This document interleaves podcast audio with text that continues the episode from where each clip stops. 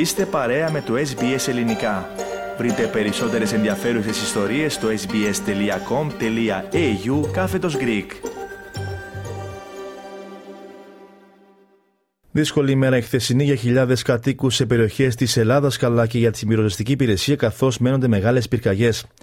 Ανεξέλεγκτα είναι τα πύρινα μέτωπα σε Ιτέα και Κρανίδι, ενώ μάχη με τις φλόγες δίνεται και στο Άγιο Όρος. Περισσότερα θα συζητήσουμε τώρα με τον Παναποστόλου πάνω πώς έχει διαμορφωθεί η εικόνα από τα πύρινα μέτωπα. Να πούμε αρχικά στο έργο ότι πενήντα δύο δασικές πυρκαγιές ξέσπασαν το προηγούμενο εικοσιτετράωρο σε όλη την Ελλάδα, τουλάχιστον μέχρι χθες έξι το απόγευμα τοπική ώρα, δηλαδή πρωινές ώρες δικές μας. Οι περισσότερες τέθηκαν ευτυχώς υπό έλεγχο σε σύντομο χρόνο, παρά τα πολλαπλά μέτωπα που είχε να αντιμετωπίσει το πυροσβεστικό σώμα σε όλη την Ελλάδα. Οι πυρκαγιές στην Αχαΐα, στη Ζάκυνθο, στο Άγιο Όρος, στο Σχηματάρι, στην Ηλία και στον Άραξο έχουν οριοθετηθεί και ελέγχονται. Στο Κρανίδι εκτιμάται ότι η φωτιά θα ελεγχθεί μέσα, ε, έχει ήδη ελεγχθεί και αναμένονται τα πρώτα στοιχεία με το φως της ημέρας. Πολύ δύσκολη είναι η κατάσταση στη Φωκίδα, κοντά στην Άμφισσα και κοντά στην Ιτέα, με τους ισχυρούς ανέμους που πνέουν στην περιοχή να καθιστούν εξαιρετικά δύσκολο το έργο της πυροσβεστικής. Εν τω μεταξύ, εκενώθηκε η βόρεια πλευρά της Ιτέας, καθώς η φωτιά είχε λάβει μεγάλες διαστάσεις, απειλώντας να φτάσει στον εθνικό δρυμό του Παρνασσού. Ωστόσο, ο άνεμος έχει πέσει και υπάρχει αισιοδοξία ότι θα βελτιωθεί σήμερα η κατάσταση. Όπως φαίνεται, η πυρκαγιά της Φωκίδας ξεκίνησε από τον Ελαιώνα, από ιδιοκτησίες που δεν είχαν καθαριστεί κοντά στην περιοχή Σερνικάκη.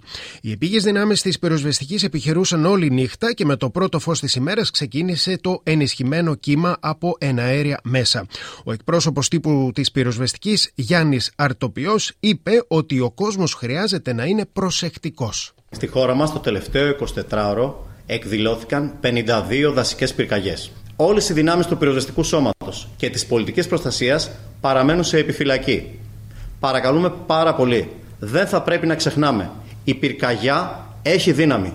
Και από τον εκπρόσωπο τύπου της πυροσβεστικής να περάσουμε στον δήμαρχο Δελφών Παναγιώτη Τσατραγκαλή, ο οποίος μίλησε στον τηλεοπτικό σταθμό Open τι βι και εμφανίστηκε καθησυχαστικός.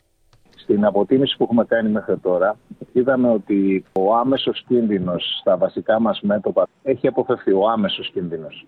Δηλαδή, μιλάω για την κοινότητα του Σερνικακίου, μιλάω για τη φωτιά η οποία ε, μενόταν κάτω από τον προφήτη Ηλία και κινούταν προς την περιοχή της κοινότητας του Χρυσού ε, και φυσικά το κομμάτι της Ιτέας.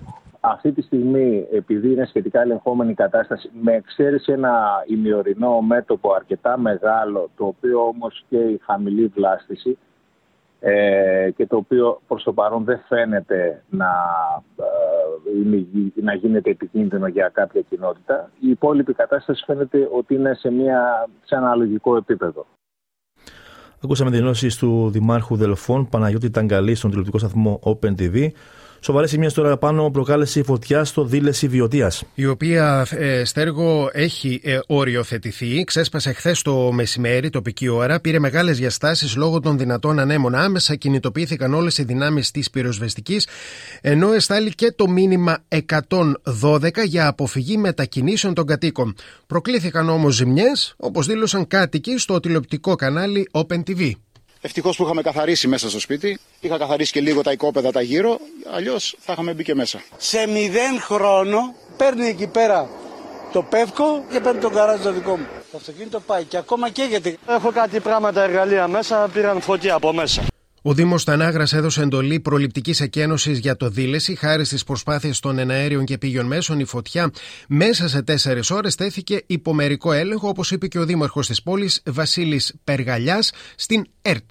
δώδεκα και τριάντα, μία παρατέταρτο, ξεκίνησε από την περιοχή του Αγίου Γεωργίου. Έχουμε μαζί μας πέντε ε, εναέρια μέσα, πολλά πυροσβεστικά οχήματα, εθελοντές. Να ρίξουμε τώρα πάνω μια ματιά και σε άλλα πύρινα μέτωπα. Σε ύφεση είναι στέργο η φωτιά σε Αχαΐα και Ηλία, όπου είχε αναζωπηρωθεί η πυρκαγιά στο ανατολικό μέτωπο της Βάλμης. Καθώς οι φλόγες κινούνταν προς το χωριό Λάτα, εστάλει και μήνυμα το εκατό, από το εκατόν δώδεκα για προληπτική απομάκρυνση των κατοίκων.